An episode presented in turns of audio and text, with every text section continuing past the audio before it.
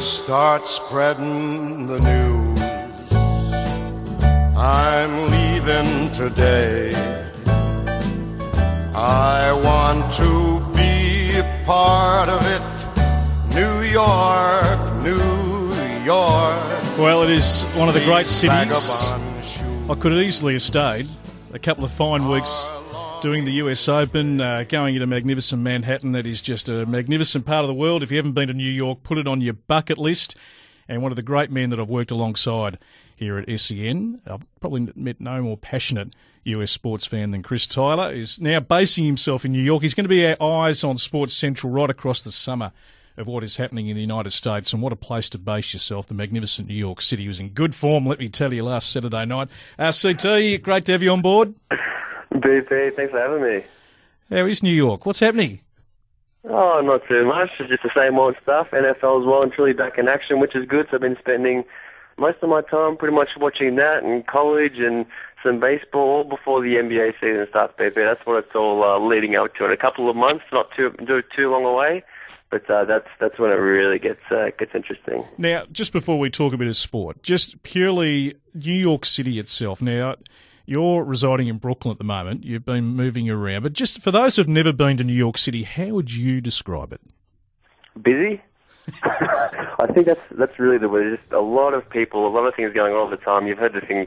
It's the city that never sleeps, and that's especially true in, in Manhattan. Not so much in Brooklyn. That's why I kind of like being in Brooklyn, away from a lot of the hustle and bustle of Manhattan. But it really is. there- There's something going on all the time. So if, if you've got to say one word, it's got to be. It's just busy. It's it's Yeah. stuff going on all the time. I'll tell you, that subway works superbly. For a place that is so dense in population, the Uh, subway. if, if you live there, it's not as good. I've got to say. Oh. This week especially, it's been it's, it's been terrible. Trying to get to school every day this week. Oh, righto. is uh, taking me about twice as long as it should be, but that's okay. You just def- deflated that one, right?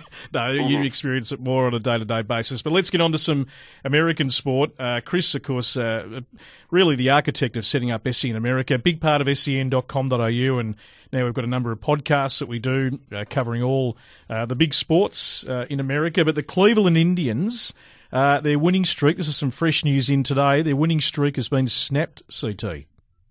Yeah, your producer Luke Sakari wouldn't be too happy with this because he's a big Cleveland Indians fan. 22 game win streak though, BP. That's the best in American League history. Now the best of all time is 26 in a row by the 1916 Giants, but Right. that comes with a caveat because there was one game in that 26 game win streak that was a tie.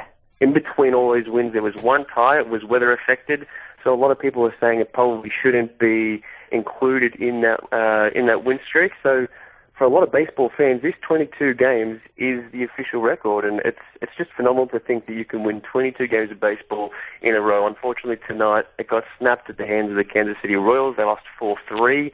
It was close. They had a chance to bring it back, but unfortunately, you can only have so much luck, BP. But Yeah. 22 games in a row, it's fantastic work by the Indians, and they are now well and truly in a perfect position come uh, come playoffs time. Absolutely. Now, I just noticed the clock here. It's uh, ticking because we're going to head to Flemington uh, very soon. So, uh, th- Thursday, yeah, very important. Thursday night football. Not trying to bump you, but Thursday night football. Uh, tell us uh, what happened. Of course, all the major fixtures uh, will be uh, coming up uh, Monday morning our time, but it was the Texans over the Bengals.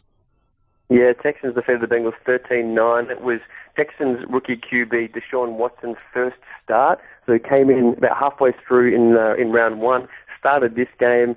Is the ninth different starting quarterback for the Texans under Coach Bill O'Brien. So that's since 2014. So that's the most amount of different starting quarterbacks in the NFL, tied with the Browns. But he didn't have a breakout game. He didn't have a, spectacular game. But there was one play in particular. He had a 49-yard rushing TD in the second quarter, which was phenomenal. That's the longest ru- rushing touchdown by a quarterback in his first start in NFL history. So this is the guy that a lot of Texas, the, uh, Houston Texans fans are very excited about, and he's he's certainly one that uh, you should be able to keep your eye on. But um, yeah, first up for him, got the win, Yep. did all he needed to do. Hopefully, he can go on to do bigger, bigger and better things throughout the rest of the season. Okay, Andrew Bogut. We're expecting some news in the, in the coming days where he's heading.